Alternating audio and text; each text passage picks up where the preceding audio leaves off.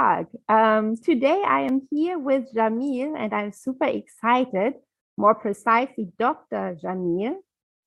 And I am honored to have you as my guest today. Please introduce yourself a little bit. Who is Jamil, Dr. Jamil? Thank you so much, Barbara. It's such a pleasure to be with you here today and see the wonderful smile that you have. And for everyone tuning in, thank you for taking the time to be with us. A little bit about me. Um, as Barbara said, I'm Dr. Jamil Sayegh. I'm a life, business, and relationship coach, as well as a licensed naturopathic physician. And ultimately, everything I do is centered around helping people experience more peace, happiness, and fulfillment while creating an extraordinary life without regret. I love spending time with people and helping them create miracles in their life. And that's something I've been blessed to do for nearly two decades now. And I love it more than anything. And every day is a new expansion of that. It's a new addition to the journey. And every day is different. So it's really wonderful. And I will uh, keep it short and sweet and I'll pause there. Okay, thank you very much. That was a beautiful introduction. Since I'm a language and culture person and big communication person, um, and you have such a unique story about yourself, I would love to know more about you, your family, your experience with cultures, languages, and communication. Hmm.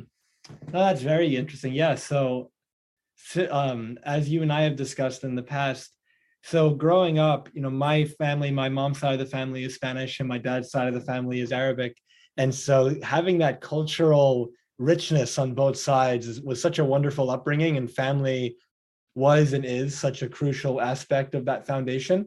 And so my dad's family both my both sides are very big but i only really knew my dad's side in terms of like the, the size of it.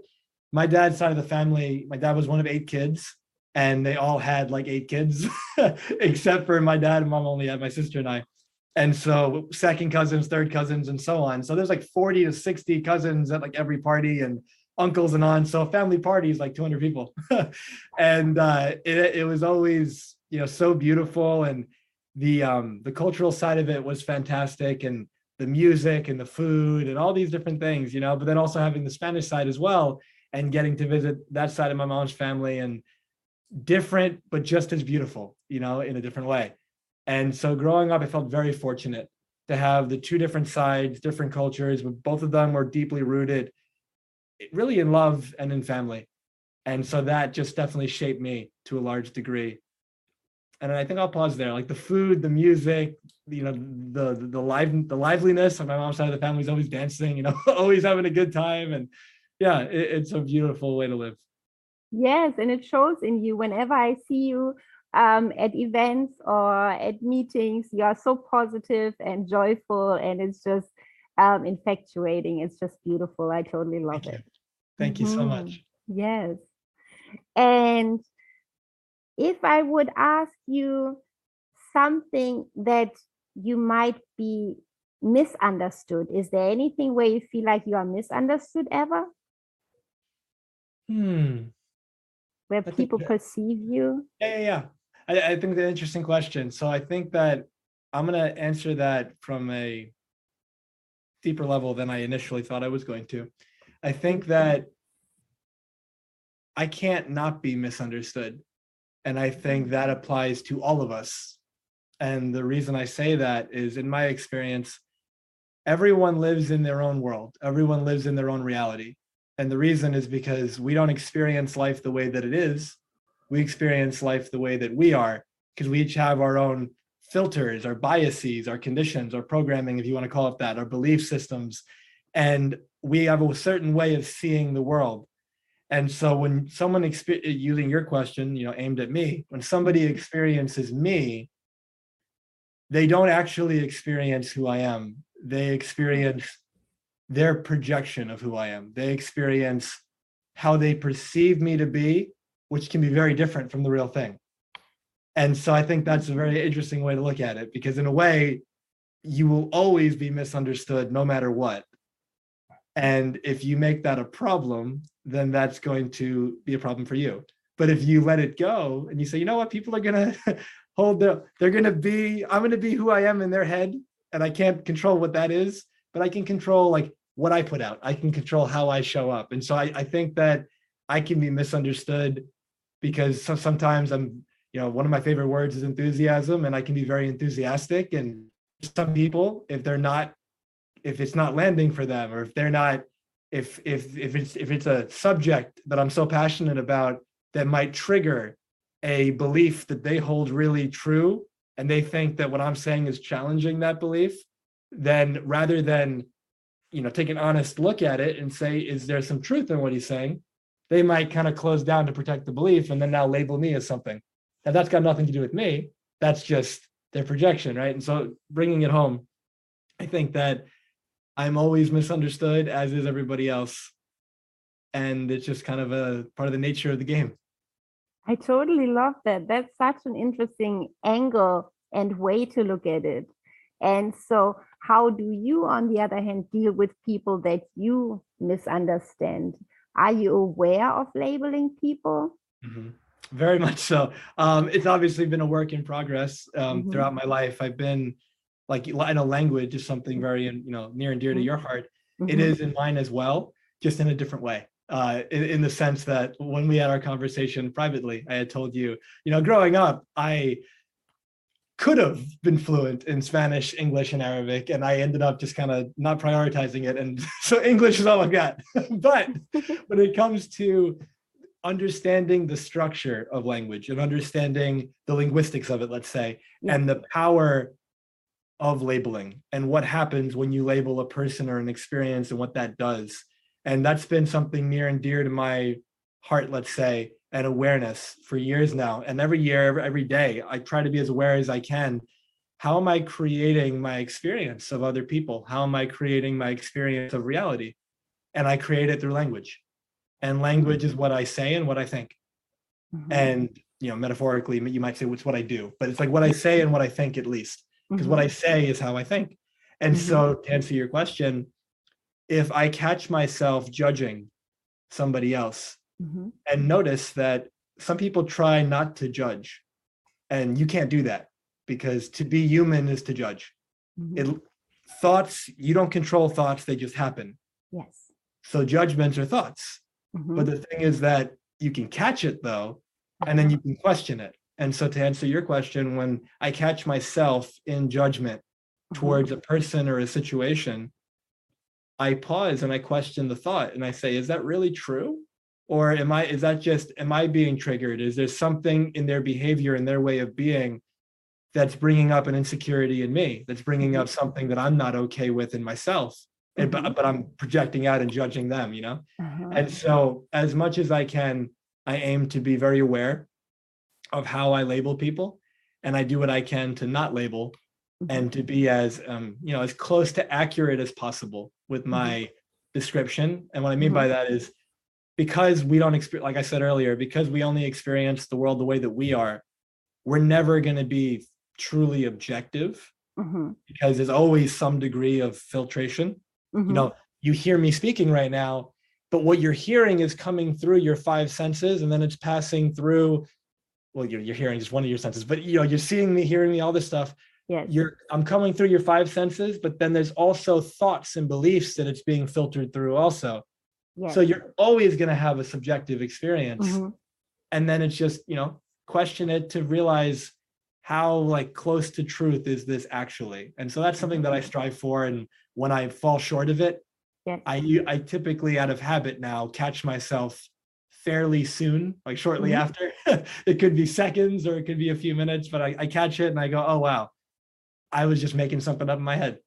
Like yeah. that's not true and then I mm. unravel it and then I come back to peace with it or the person. That's wonderful. And I can relate to it also because, like you said, we see language in a different way. Um, and when I heard that you had all those languages growing up, I felt like, what a pity. Why would he not? Right? He has Spanish yeah. there, he has Arabic there. Arabic is so difficult to learn. And so to learn it as a kid just by babbling, that's like heaven, you know it. And I would be like, oh my God, if I could have babbled my way into Arabic, I would be so happy. You know what I mean? So, yeah.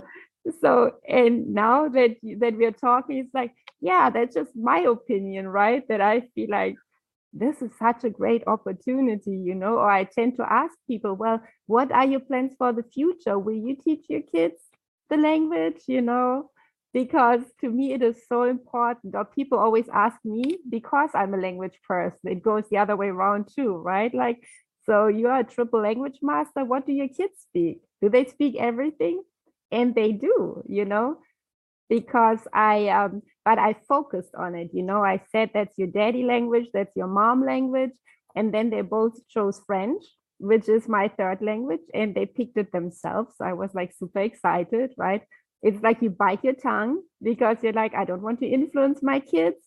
And most people pick Spanish because of where we live, but they both chose French.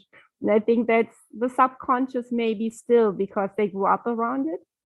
Mm.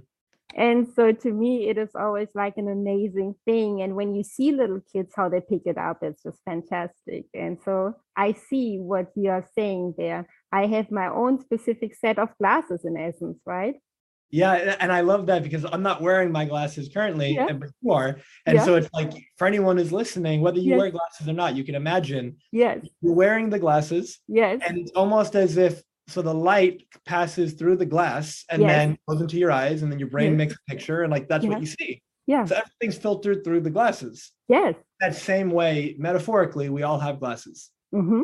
And exactly. everything that you experience is filtered through the glasses which are your mm-hmm. beliefs and everything i said before mm-hmm. but then we un- we're usually not conscious of that so what ends up happening is we just assume that our way of seeing things is the right way Exactly. And we make the assumption that everyone else who doesn't see it our way is crazy. that makes so much sense. It is totally true. It's like with my kids in school too. Like, for example, when they do anything, they come with the homework, and I'm like, oh my God, this is so exciting. I wish I could do it because I love to learn all the time. And my kids are like, well, mom, but you're a teacher. You don't count. You're not like every other human being. So, you know, you're interested in everything. Nobody is interested in everything, you know? yeah, yeah. Yeah, and they are chose again, right? Because I think it's the most exciting thing. And they are my own kids, and they still don't necessarily feel it's as exciting as I feel about it. Which also, yeah. And if I can share something for anyone yes. listening, because I know how important language and communication is for you yes. and for me as well, and for the yes. people who tune into your podcast, your community. So first I want to acknowledge you that I think it's so wonderful that you know all your kids speak three different languages. Like that's mm-hmm. amazing and that's really going to serve them in the world. Mm-hmm. And for anyone like myself who either had the opportunity but didn't take it or you didn't feel like you had it but you now you only speak whatever you speak a lot of times we fall into the belief that it's easier for kids and we can't do it as adults or that it'll take so much longer as mm-hmm. an adult and the thing is that that's just a belief yeah. one of the primary reasons why children can learn languages so much faster than adults is because children have not yet learned embarrassment shame and fear of judgment because none of those things are built into the system that's all learned Mm-hmm. And so a child, like you said, just kind of babbles their way and then learns it just by emulating and by picking it up and then by mm-hmm. trying, getting it mm-hmm. wrong and to keep mm-hmm. doing it. But they don't think anything less of themselves because of it. I think it was Ralph Waldo Emerson. There's a long quote, but the, the last line of it is to go from failure to, to failure with no loss of enthusiasm. That's Same kind of idea. But with adults, we start to learn it and then we don't want to look bad and we don't want to make a mistake. And so we we kind of handicap our learning because of this fear of judgment. I, I, what if I speak it and I don't sound proper people are going to make fun of me and like whatever the story we tell ourselves. And so we slow down our learning process immensely and usually give up along the way. But that's so I want to share that first because the thing that usually holds us back is that belief. Mm-hmm. But then second of all, you can learn a language as an adult right now if you choose to. Like for me, I haven't prioritized learning Spanish and Arabic. I prioritize everything else that I'm doing. That's why that gets done. But when somebody gets clear, you know what? It's time. Like, I want to learn this. You'd be amazed what would happen in the next three to 12 months if you really committed yourself. And it's, it's, it's truly spectacular what you're capable of when you fully dive into a commitment. And so I just wanted to share that with everyone who's listening that's beautiful and it makes so much sense and that's what i experience too. Sometimes i have parents that have little children that learn the language and then the parents join because then they come up with the idea which makes so much sense.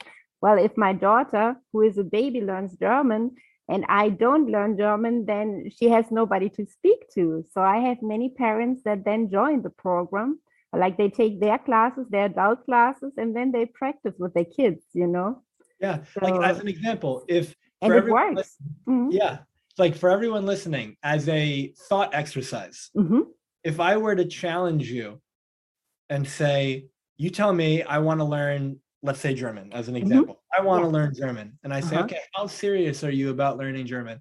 And you tell me, oh, like real serious. And I say, well, what, what do you mean by that? How serious? And you say, it's the most important thing to me. I'm like, great. So this is what I want you to do. And, and, and let's imagine, you know, you can make this work. Mhm. I want you to either move to Germany mhm. for the next year. Or I want you to only surround yourself with people who speak German. I want you to only watch your shows in German with English subtitles. I want you to only listen to German things. I want you every day for like, you know, three hours, let's say, practice Rosetta Stone German or whatever German software you're using, right? Yes. And then every day you- got flashcards and you're speaking and you're going around and you're talking to your friends and you're saying, please don't talk to me in English. If you did that, like Mhm, going as far as moving as well, right? But if you Yes. did that where you were fully immersed in mhm. that environment, you really think in a year when you're in the situation of like, if I can't ask where's the bathroom, I can't go to the bathroom. If I, if I can't ask like how much is the food in German, I won't be able to eat. You don't think if you put yourself in that situation, you wouldn't learn German. Yes. and it's like you would. And it's like a year from now, you'd probably be fluent and it'd be really powerful. Meanwhile, someone like myself, who when it Mhm. comes to languages, Mhm. I haven't made that commitment. Yes. I took I, I'm half Spanish and I took Spanish in school for like 12 years and I'm not fluent because I don't use it. I'm not committed to it. Yes. You could be Yes. Exactly. actually committed to whatever it is that you say you want to do. And that, that's not only language, that applies mm-hmm. to you want to improve your finances. Yes. You want to learn about investing. You want to grow your business. You want to do whatever it is. You want to be a better dad, a mom, husband, a wife. It's the same thing. Yes. That commitment and dive all into it with everything you got. And mm. every day you recommit to it. Like you said earlier with the parent and the child, the parent's like, well, if I don't learn it, I, my, my kid has no one to speak to and I won't be able to communicate with them. Mhm. So it's important. Yes. And that's why every day you recommit. Why is this important to me? Why does it matter?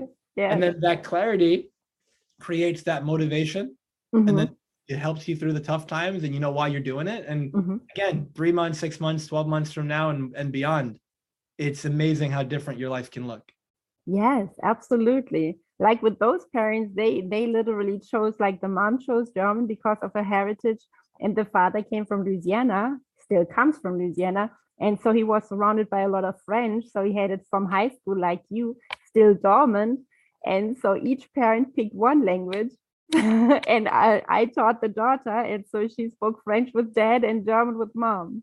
And she started so young, she didn't even speak English when she started with me that's how committed this family was. Like the mom reached out to me and she said, My kid doesn't even speak English. Can she already learn German? And I said, Of course she can.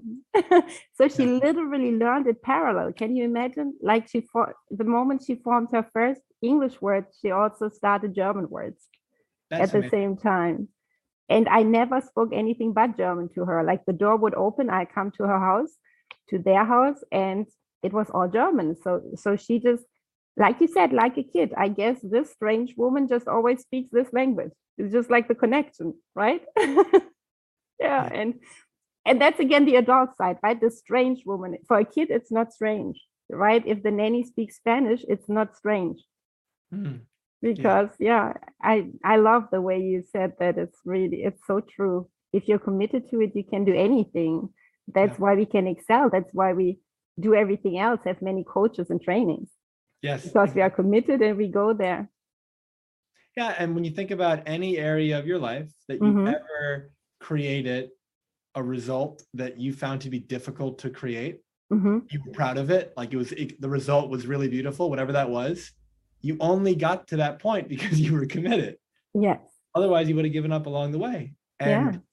Usually when you get to the you know metaphorical top of the mountain of Mhm. whatever you're doing yes when you look from the top, you go, wow, you know, that was at times really difficult. There were so many Mhm. moments maybe I felt like turning around and giving Mhm. up and like using the, the the hiking metaphor, it's like my feet hurt and all this stuff, and my hiking pole broke halfway up, you know, all this stuff happened. Yeah. But now I'm on the top and I'm looking at the view and wow, was it worth it? Like, wow, I'm so proud of myself that I stuck Yes. through it. yes. That's why like using hiking or sports and it's so easy to make metaphors for life. hmm You know, yeah, there's challenges, there's struggles, but when you Mhm. finally get to the other side of it, you look back and it's like, I'm so happy I did that. Yes. And the same Mhm. kind of thing with languages for sure. Yeah. And what makes you feel inspired or like your best self? Mm. What makes me feel inspired is seeing. I'm gonna, I'm gonna take that word back. Not seeing, yeah, but experiencing. What makes me really inspired is experiencing a few different things. Mhm. Inspired comes from in spirit. And Mhm. so when you're inspired, you're in spirit, right? Similar to the word enthusiasm I mentioned earlier, which is Mhm. entheos or antetheos, which is the God within. Mhm. So when you're inspired, you're in that space, right? And so Mhm. when I see somebody truly excited and lit up about their life, and and you could tell they're so on purpose to what it is they want to do, Mhm. that is really inspiring to me. When I see somebody act in alignment with what I would call their true self Mhm. and do a lot of good because of it, that's really beautiful to see. And um, when I see somebody further ahead in the journey than I am, and I look at what they're doing, and this was growth for me because in the past I would be jealous. In the Mhm. in the past there would be, I don't get it. Like, why is that not happening for me? Why is it happening for them? And I realized that was a really crappy way of just like seeing life. I didn't like that. It didn't feel good. It didn't serve me, and Mhm. it made me like stay where I was at. Mhm. And once I shifted out of that, it turned into more of a other people's creations, their results Mhm. is just a reflection of what's possible for me to do as well if I wanted to. Now, they created that result because they were committed to it. They Mhm. created that result because they did what it took. Just like bringing it like kind of full circle to what we were just saying, you speaking German is not a it's nothing it's, it's not any like put down on me, but if I Mhm. want to speak German, you can serve as an in- source of inspiration for me where I say, Mhm. wow, she could do it. I could learn it you know Mhm. in that same kind of way so Yes. seeing people further along the journey than me doing what i'd like to be doing and like or, or doing what i'm doing but to a bigger degree Yes. and i go wow that is so wonderful and i can only imagine the work that went into that Mhm. and the effort and the consistency and all that and that's really inspiring to me and if it's something that i want to be doing too it calls forth like a, a, a greater aspect of me let's say to come out and Yeah. play in the world and so i think it's that just seeing others truly shining Mhm. and then you know seeing what's possible for me along the way Mhm. and also you know being inspired if we say being in spirit that's a way of being and so when i'm in that way of being then i am like by definition you know inspired Yeah. That's beautiful. Yes, I love that. Like, I am really inspired by the way you um, explained the cultures that you lived with, the dancing on your mom's side. You know, this is also something that just comes with your heritage, and it's so beautiful.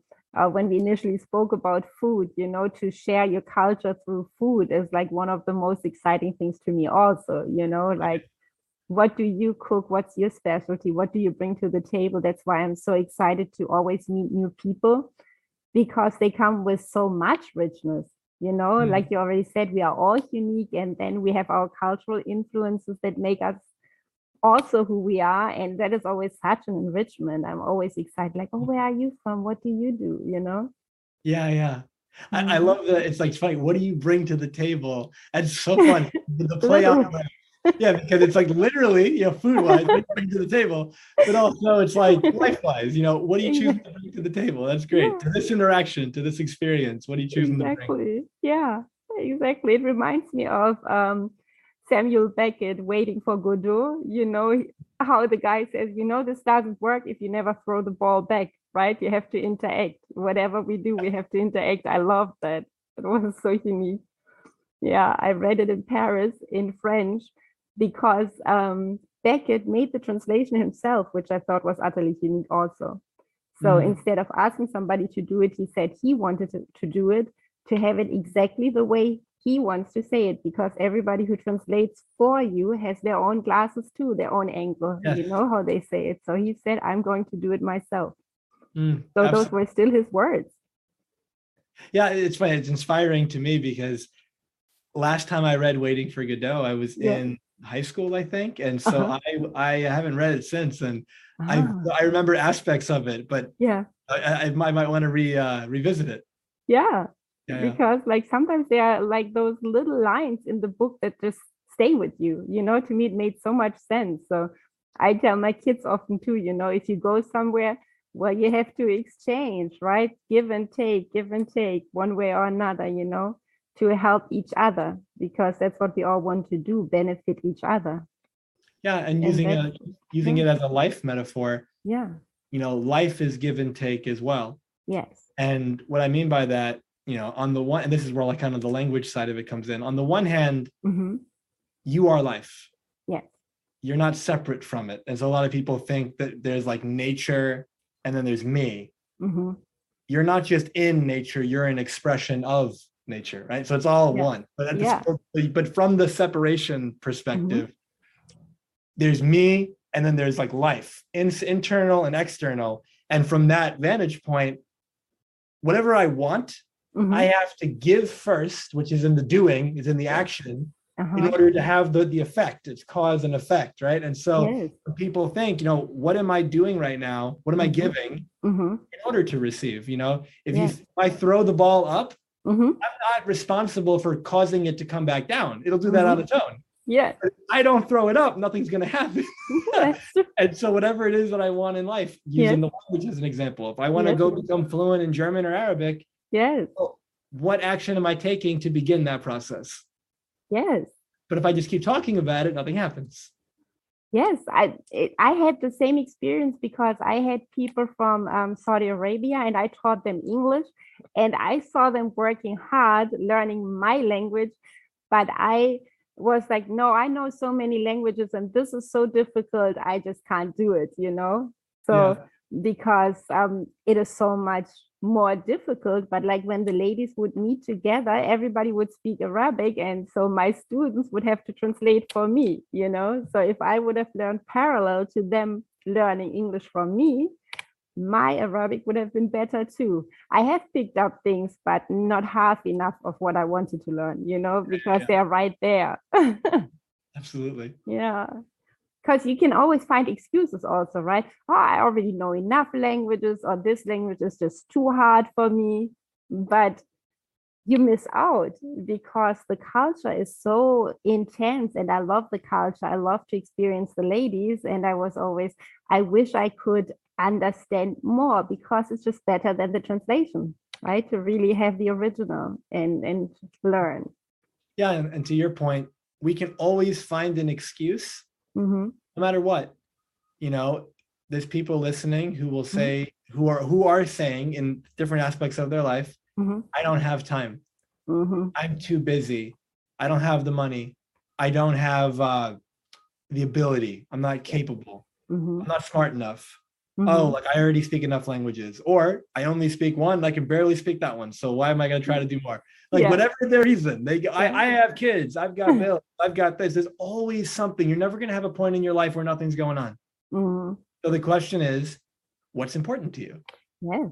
and whatever is important to you you prioritize and as a result of that prior, prior- prioritization you Mhm. create forward momentum you create results Yes. but you, you you can create the result or you can create the story or the reason why you didn't create the result Yeah. and they're both your choice and the Yeah. moment you can't do everything Yeah. you don't have the time hmm but you can do th- everything that you want one at a time and you hmm can prioritize them and get in as many as you can Yes. I, that's why I love the idea of the bucket list, you know, that people say, I have this bucket list. And Yeah. once you, I think once you put anything in writing, you already show more commitment, don't you think? I Yeah, I, I, want to it definitely yeah. gives you direction.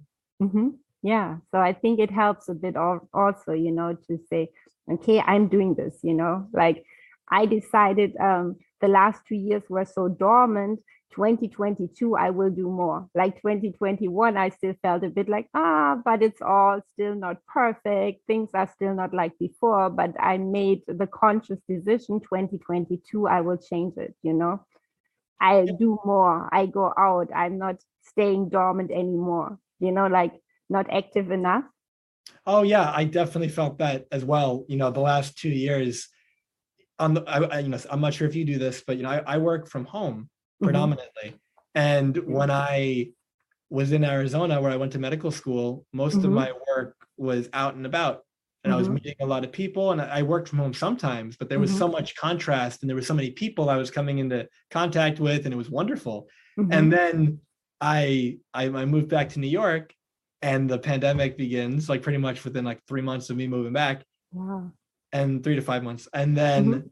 all of a sudden it's all virtual and like I'm like separated Mhm, in Yeah. a way Yes. and it definitely uh, hit me and like just noticing though now well now th- thankfully Mhm, most places are open back up and you can go Yes. about your business as normal for the most part but something I wanted to you know share too earlier about writing mhm, as an example, you know, one of the things that I do in addition to the coaching and the medical Mhm. side, you know, I'm also like a Reiki practitioner. And Mhm. Reiki, for people who don't know, think of it like energy healing. mhm, And when I got trained in it, there's there's various symbols that are Mhm. used in Reiki that you want to memorize. mhm, And so after I got back from my training, I grabbed the legal pad and essentially I looked at the book and I drew each symbol.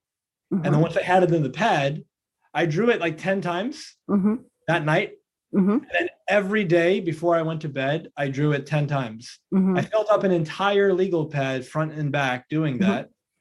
And then within a, a week or two, three weeks, I had the entire um I had all the symbols in my head cold, didn't have to think about them. But it's because I wrote it down. Yeah. You know, when you write out your goal, when you write out whatever it is that you're Mhm. practicing, your languages, whatever, Yes. mhm, obviously you still need to take action on it. mhm, But the writing of it at least keeps it top of mind. mhm, You know, there's an expression, you know, out of sight, out of mind. Yes. You know, if you take great notes, I often tell people when I give a talk at the end, I'll say, some of you like raise your hand if you took notes, and people raise Mhm. their hand and they're like, I got eight pages, I got 12 pages. and it's like, great. Now, this is the key. mhm, Don't just put that in a pile somewhere and forget about it. mhm, Because that's what's going to happen for most of you mhm, with no ill intent. You, Yeah. you fully uh, want to use it. Yeah. then you don't keep it top of mind and you say i'll look at that tomorrow mhm, but then you put something else on top of it and you don't know that you, you forget it's there and then six months go by and your life isn't any different mhm, and then I, so i often tell people you know you don't get any extra credit for being uh, for having the sexiest notebook in town Yeah. you might have great notes but if they're just in a pile somewhere it's useless to you Exactly. but if you look at it every day if you read it Mhm. every day if you Mhm. write it every day and then you act on what Yes. you read and you write Yeah. it is incredible how different your life becomes quickly. Yes, that is so very true. That is amazing. Like um, while I was teaching in the classroom still, um, I would always use um, like my handwriting is very unique, right? So my father would always say, you need to become a doctor because nobody needs to read the signature, right? So- because nobody can read your writing, right? And when I was a kid, I was like super concerned about it. Like I would redo my first pages in elementary school five times until my mom would say, okay, this is good enough, you can stop. And then it reversed, growing older, you know, it was the other way around. And mm. so my students would often comment on, well, I can't read this. And then I would say, well, I do this on purpose to make sure that you listened. Because if you have, you shouldn't have to decipher my writing. and that quieted them you know? You just need to know how to use your strengths and weaknesses right? So yeah. it's really funny. And it's it's something because but my mind goes the same way. Like i love mind maps and then i put more and more and more. It always starts like a good picture on the board and then it becomes wild because i have so much to add on. Yeah. By the end, it's a miracle. Yeah, and something for the listeners to notice, and this goes back to language as well. hmm Be aware of how we define things, right? So when it comes to strengths and weaknesses, hmm what makes something a strength? And somebody Mhm. goes, Well, like I'm good at it. hmm How do you get good at it? And it's like, I practice it a lot. and it's like, and what makes something a weakness? It's like, oh, well, I, I'm not good at it, but why? Because I don't really spend any time on it. It's like. That's really the difference. You know, Mhm.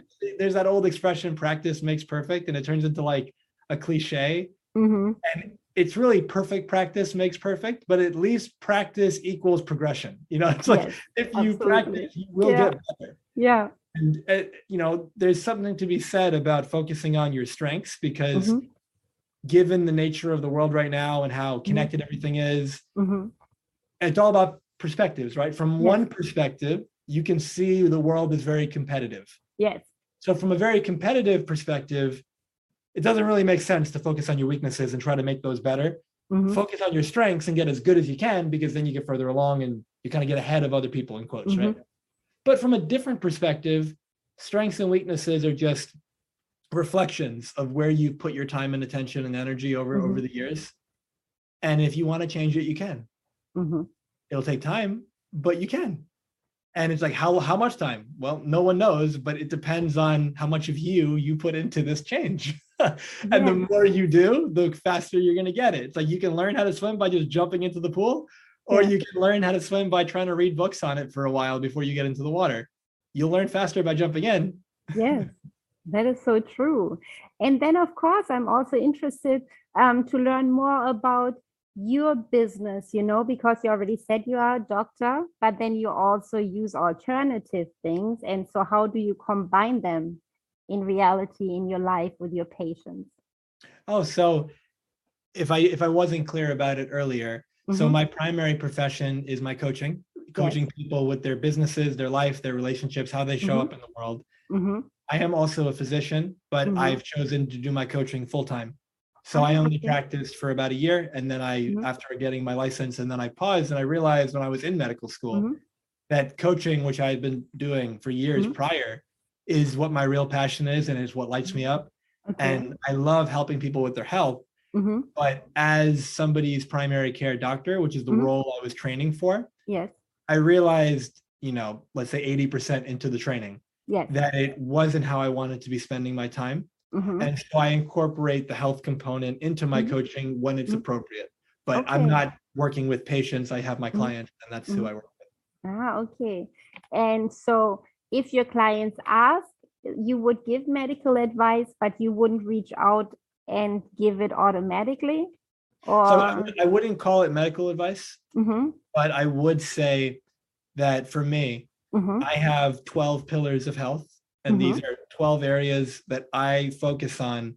That in my mind, they're, they're pretty much all lifestyle changes. And Yes. in my mind, if you if you optimize these 12 areas, mhm, probably 60 to 80 percent of what you've got going on symptomatically mhm, will either dramatically improve or go away. mhm, And so for me, I am not working with my clients on their health predominantly. Mhm, So I don't know, you know, unless they share it with me. I don't know Mhm. their medical history. I don't know what drugs they're on. I don't know any of that. mhm. So I'm not going to give them medical advice that might Mhm. cause like, you know, contraindications, let's say, or something like Yes. that. But with these 12 pillars, I have some questions that I'll ask to get a background to make sure it's safe. And then at that point, it's like, okay, these are 12 things that you could just do in your day to day life that would likely really help you in conjunction mhm, with whatever healthcare provider you're currently working with, making sure Yeah. they're on board with it. But that's kind of the the highest level, let's say, of health that I'm contributing at this point. And those 12 pillars we can only find out about through taking your program? Well, I, I'd, I'd be happy to to say what they are. Each one can have a whole book behind it. Amazing. but let's see if we can even get all 12. So we've got nutrition, right? So it's all about optimizing each of these areas, Mhm. which is different for everybody. Mhm, Nutrition, hydration, sleep, breathing, movement, elimination, play, relationship, energy, psychology, spirituality, and purpose. Beautiful. And And so so, Yeah, yeah. optimizing those 12 areas, some Ah, of which happen in my regular coaching, like mhm, the psychology, the spiritual side, the purpose side, all that happens. But as it relates to the and the relationship side as well, but as it relates to the more physical health component, Yes. those are things that only if the person needs it. For example, I've had people come to me, they want to grow their business, they want to make more Mhm. money, mhm, and we're working on that. And then I find out, you know, their energy's low and they have brain Uh-huh. fog and they're not sleeping well. Mhm, And then I ask some questions and I find out what they're eating isn't serving them, that they're dehydrated, that mhm, their environment is not conducive to the sleep Mhm. quality that they want, all this kind of stuff. So we clear that up mhm, and now their energy's back, their brain fog's gone, and they can make better business decisions. mhm. So if someone's hiring me for their business, I'm not Yeah. going to spend time talking about health because that's not what they hired me for, Yeah. unless it seems like this is directly relevant to to to your performance right now. Some people have that already figured out, and they come to me and they go, Mhm. "Oh yeah, like I prioritize the health Mhm. stuff. I've got that." mhm. And I'm like, "Okay," and they got the results that they wanted to Mhm. feel good. But a lot of times people sacrifice Yes. un, un, unknowingly, let's say, the health component to mhm, try to focus on growing their finances and their business. Yeah. And then, you know, there's an old expression, I'll paraphrase it, but it's something like young people sacrifice their health to make money, and older people will sacrifice any amount of money to get their health back. That And- makes so much sense. And to me, it's like, all right, but when you're aware of that, you don't Mhm, need to do that. Mhm. you don't need to sacrifice your health to make money. You Yes. Just like you're, you, the person you mentioned, the kid can learn Yeah. German and English at the same time. Yeah. you can prioritize your health Yeah. and your at the same time. There will Yes. be other sacrifices along the way. Mhm. You can't do everything at once. Mhm. But again, the things that are really important to you, you could absolutely do that. Mhm. Yes, I can relate to it. That's super interesting. Like I feel too, since I went to college for 10 years, that I'm still less um, exhausted. And that's why people often also say you have so much energy because I haven't been working so long, you know, because many people they they started after three years in their profession. So you can see they already spent seven more years working than myself when I came out of college.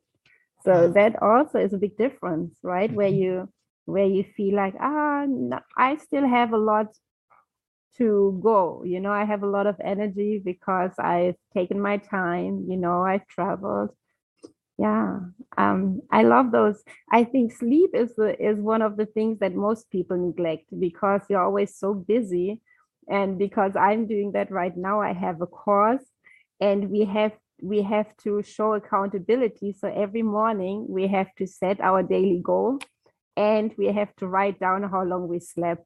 And sometimes it really looks bad, you know. I'm like, oh my god, this wasn't really good, you know. But when you're asked directly, you know, and your coach says, Well, I suggest you will be honest because I don't know how long you slept, but be honest to yourself at least, you know? Yeah.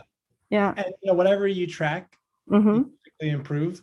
And Yeah. so when you start tracking your sleep and Yes. you see really how many hours you're getting, when you're waking up, when you're going to sleep, all that, Yes. you can start to make some changes because you're really being honest with yourself. Yes. It really helps, you know. And again, we're ending up writing down things, right? We, we have Absolutely. to journal it. Hey, yeah, yeah. to get there. Yeah, this is amazing.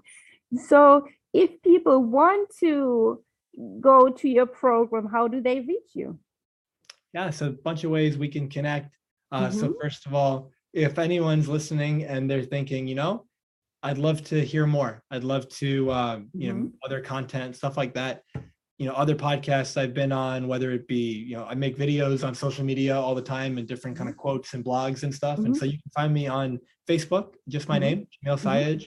You can also find me on Instagram if you're on Instagram, which is at Dr. Jamil Sayegh, just DR and then my name Okay. and that's where most of my content is those two platforms Mhm. and then my website is just my name jamilsayegh.com and if anyone's interested in having a conversation if there's an area of life right now that you want to grow you want to kind of level up you want to create some new results in Yeah. or if there's a challenge a problem that you're dealing with Mhm. right now and you'd love some support with it i'd love Mhm. to have a conversation and see if i can help That sounds wonderful. I will also put it up with my um, podcast so that people can reach you under those things. And then again, Sayegh, um, is a unique name too. So maybe you want to spell it too for everybody to find Sure. it better. Yep. So I'll spell the full name. So my first name is Jamil, J A M, like Michael, I L, and then Sayegh is S as in Sam, A Y E G H. Perfect. Thank you, Dr. Jamil Sayegh, because I was um, cautious too, because I didn't want to mess up the pronunciation because that is always bad. I practiced before and then I was like, but now I can proudly say Sayegh. Thank you so much. Yes. yeah. Wonderful. This sounds really, really great. And I mean, there must be a lot of need for your help also because um, everything changed so much. We're in this virtual world. Many businesses had to very much restructure. And so this sounds very, very exciting as a great Mhm. opportunity. Yes.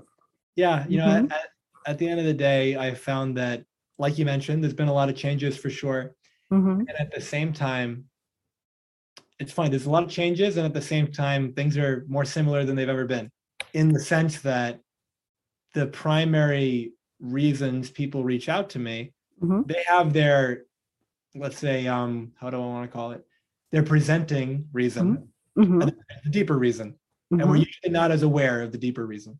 So Mhm. the presenting reason is, you know, I want to grow the business, I want to make more money, I want Mhm. my relationship to improve. I'm, Mhm. but deeper, it's I'm not happy, I'm not fulfilled, and I'm not at peace. And that's Mm-hmm. why I started the episode with you today, or the conversation rather, by sharing that those are the primary three areas that I work on, Yes. and they take different, you know, they take different um approaches. And so somebody who wants, you know, more money, Mhm. why do you want more money? And it's like, what do you think that would do for you? And when we Mhm. keep diving into it, eventually it's like, yeah, I, I feel like that's what it takes for me to be happy. It feels like that's what it takes for me to have peace of mind. It feels like that's what I take to be fulfilled. And then my goal is how can I help them have the peace, happiness, and fulfillment now while we build towards whatever they want versus Mhm. having to build towards it so that you can potentially maybe get it later, which never Yeah. works. it never works yes that that that is very much encouraging also because sometimes it reminds me of your mountain that i also love in your background still you know that you feel like oh my god there are those three intense topics the underlying topics and it's a huge mountain to to climb but if you say you can start in the beginning then that makes it so much easier to approach you know because sometimes you have commitment like we spoke about earlier on but if it seems like the mountain is so high it takes it is it can be overwhelming simply you know so i love that you say you you pick the people up right there where they are you know and start with them Yeah, it's real easy to get discouraged Mhm. because like you said, if, if the mountain is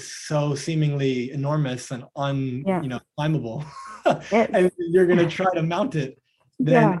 it's gonna take some time. yeah Sorry, someone's driving by. yeah. But uh, it uh, yeah, when the mountain seems so high, you can get discouraged. And cur is Mhm. Latin for Mhm. heart. Cur is the Mhm. root, courage, and it's like so when you're discouraged, you're disheartened. Mhm. So when you're disheartened, it's like, what's the point? You know? yeah exactly But, but if you can reconnect to that happiness, that peace, that fulfillment first, Mhm. Which is always in you, Mhm. not outside of you. And when we can connect to that place en route to where you want to go, Mhm. it just makes the journey so much more enjoyable. And it Mhm. also increases the likelihood you'll get there. yes Because if you're coming from that place Mhm. of, you know, the, the metaphor I like to use is like with my hands, if A is where you start, like the alphabet, and B is where you want to get to, if the whole time you're thinking, when I get to Z, I'll be happy, Mhm. the whole time from A to B to C and beyond, you're thinking, I'm not there yet, I'm not there yet, I'm not there yet. And that Mhm. doesn't feel good. Like you said, exactly it's really easy when times get difficult. You know, Mhm. you have a really big challenge when you're at K. And then when you Mhm. get to P, you know, you fall down. And then you know, you're at Q and you're like, can I really do this? It's so easy to give up yes when you're not seeing the progress and the results. You're not really reflecting on it. Because when you're at, let's say, D, and your Mhm. mindset is, I'm not there yet, Mhm. you're overlooking and undervaluing the progress that you made from A to C. Hmm. So That yeah, makes a lot of sense. if, if I want to learn a new language yes, and my goal is to be fluent, yes, I've been practicing for three months. yes. Well, let's say I'm not fluent yet, hmm but do I know way more than I did three months ago? And assuming Yeah. I've been practicing and Yes. using it, like, yeah, there's phrases I can, I know, there's things I can say, I can count maybe, I know the alphabet, I can write Yeah. some stuff. Yes. That's beautiful. And there's massive progress there. hmm And you can celebrate that along the way. It changes everything. Yeah. So in essence, we need to enjoy the journey also, right? like Absolutely, this, yeah. it doesn't feel like it's a bit like this half glass, the glass half full or empty, correct? Like if I'm the positive person and I'm like, well, I've learned this, I've learned this. So how do you keep your clients encouraged? Mm. So when you think about the journey, Mm-hmm. in a way, it depends on how you want to like language it. There's either one journey or Mhm. there's multiple mini journeys Uh-huh. on the main journey. Mm-hmm. If you just look at life as a journey, Mm-hmm. then your whole life you're on the journey. So you never Mhm. reach the destination. Yes. But you have kind of like milestones along the way. Yes. And those milestones are like, like kind of like like when you're running a marathon or something and it says like Mhm. mile six, mile eight, Mhm. like milestone, the marker, Mhm. that's like you hitting your goal, whatever Yeah. that is. Yes. But then once you hit your goal, what happens? Mm-hmm. Well, the journey goes on. Yes. you set another goal, and now Yeah. you do something else. Mm-hmm. And so that is like as it relates to the journey. You said, "How do I keep my clients encouraged?" Is that what you said? Exactly.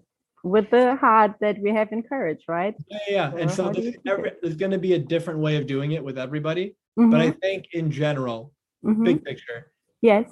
Really keeping people connected to why they're doing what they're doing in the first place and Mhm. why it matters and who's counting on them and Mhm. how their life and the life of the people that they care most about would be better Mhm, as a result of them succeeding as a result of them you know pushing forward anyway mhm.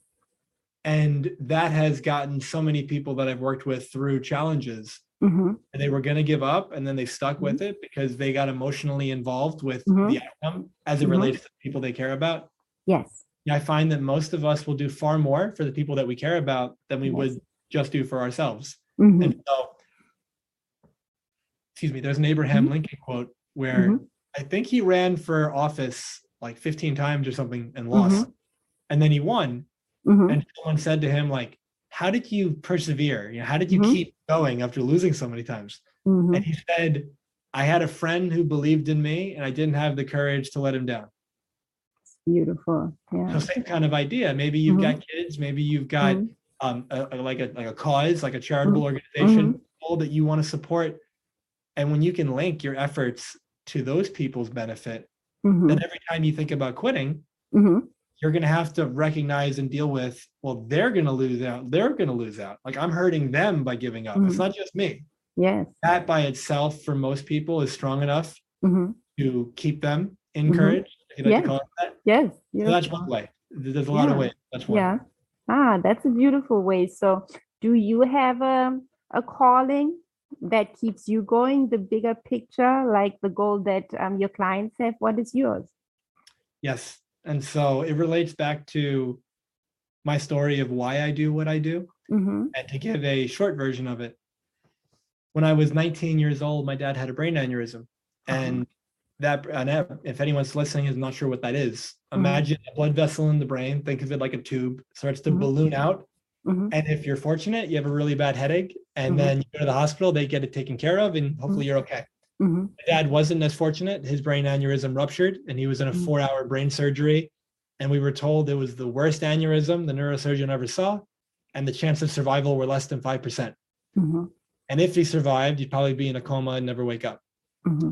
And he survived and he was in a coma. And I walked into the room after his operation and I had never seen somebody, you know, that vulnerable. And my dad was, he was only 49 at the time and I Mhm. was 19. And in that moment, I felt this profound sense of regret.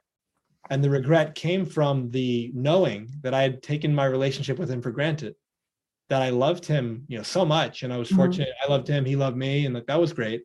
yes. But we never really spent a lot of time together. We didn't really know Ah. each other in that way. Mhm. And I had this perspective at the time that I have time. Um, he's 49. I got 40, Mhm. 54 years. yeah, it's very like- young. Mhm. Not like today's the day, you know? And because of that, I felt like I, I messed up. I blew it because I'm here looking at my dad thinking he's going to die at any moment, Mhm. given what the doctor just told me. Mhm. And so I thought I blew it. I messed up. Like, I'm not Mhm. going to have another chance. Mhm. And I was really fortunate that over the next three years, uh, he survived and then he passed away after three years. But I had three years with him. Took several years off after college to take care of him and Mhm. be one of his primary caregivers. And I just learned so much about myself and about life and the value Mhm. of this moment, the value of right now. You're alive, you're listening to this. Mhm. And every single day, 150,000 people don't wake up. And anyone who's listening, you weren't one of them. And if you've got people in your life that you really care about, they woke up too, like, Mhm. wow, like what a blessing. That might not be the case tomorrow. Mhm. And yet, most of us live our life like I was, Mhm. unconscious of that and making the assumption that the people that we care about are always going to be here, that the opportunities that are presented to us are just always going to be there. Mhm. In reality, they pass you by. There's always new opportunities, but that one in particular is going to have a, a, a window of time. Yes. And so in those three years, I just matured and changed so much. And I really started to value Mhm. life. And after my dad passed away, I remember being at his wake Yes. and over 7,000 people came and I shook every single person's hand and Mhm. almost everyone said, your dad saved my life. Wow. And it was a combination of feeling humbled by the impact that he had, but also an awareness that I'd been playing small and that I cared way too much about what other people thought about me. I was afraid of rejection. And because of that, I was dimming my light. I was robbing the world of the gifts that I had to bring. Mhm. And there was this moment of just, you know, I'm done with that. I'm not going to do that anymore. Yes. And in the last 10 years or so, since my dad's passing, Mhm. There's been so many people that I've met along the way, whether they be family, friends, strangers that I met Mhm. that were at every point in the life journey physically. Mhm. People who were 80 or 90 or close to 100, let's say, Mhm. who, when you ask them, tell me about your life and all this Mhm. kind of stuff, Mhm. there's a lot of regret of, I wish I did things differently.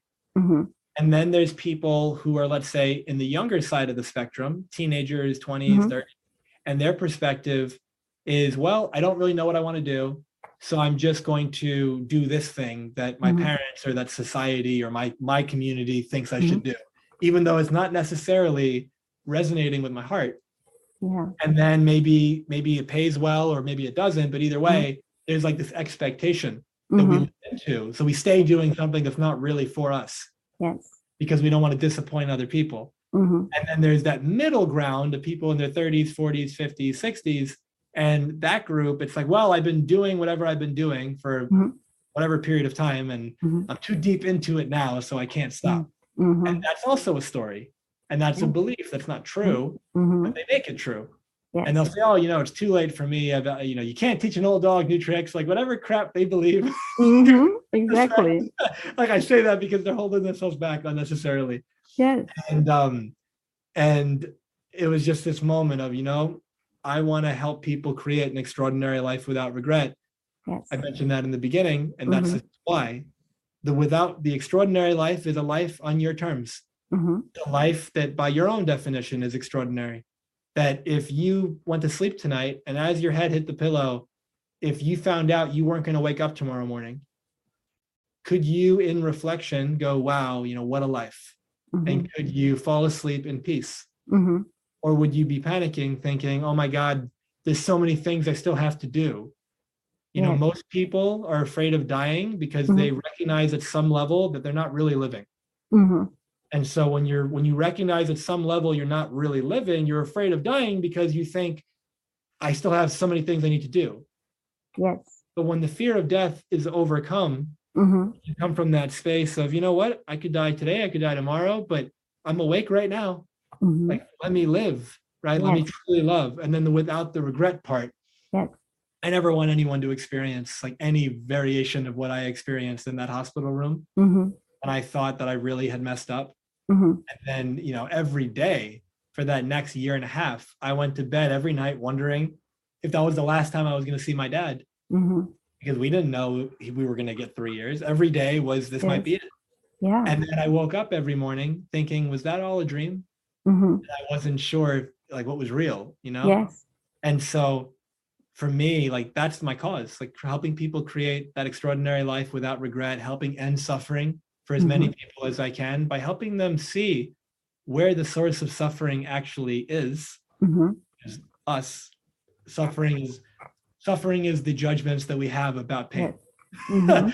and Yes. so suffering is created by us. And so when we recognize that there is an end to suffering, Mhm. and you know, I've I've spent you know over a decade studying all the different world religions, and Mhm. they all have their variation of talking about that. And it's just when you can come to that space of happiness, peace, fulfillment, you're living that extraordinary life without regret.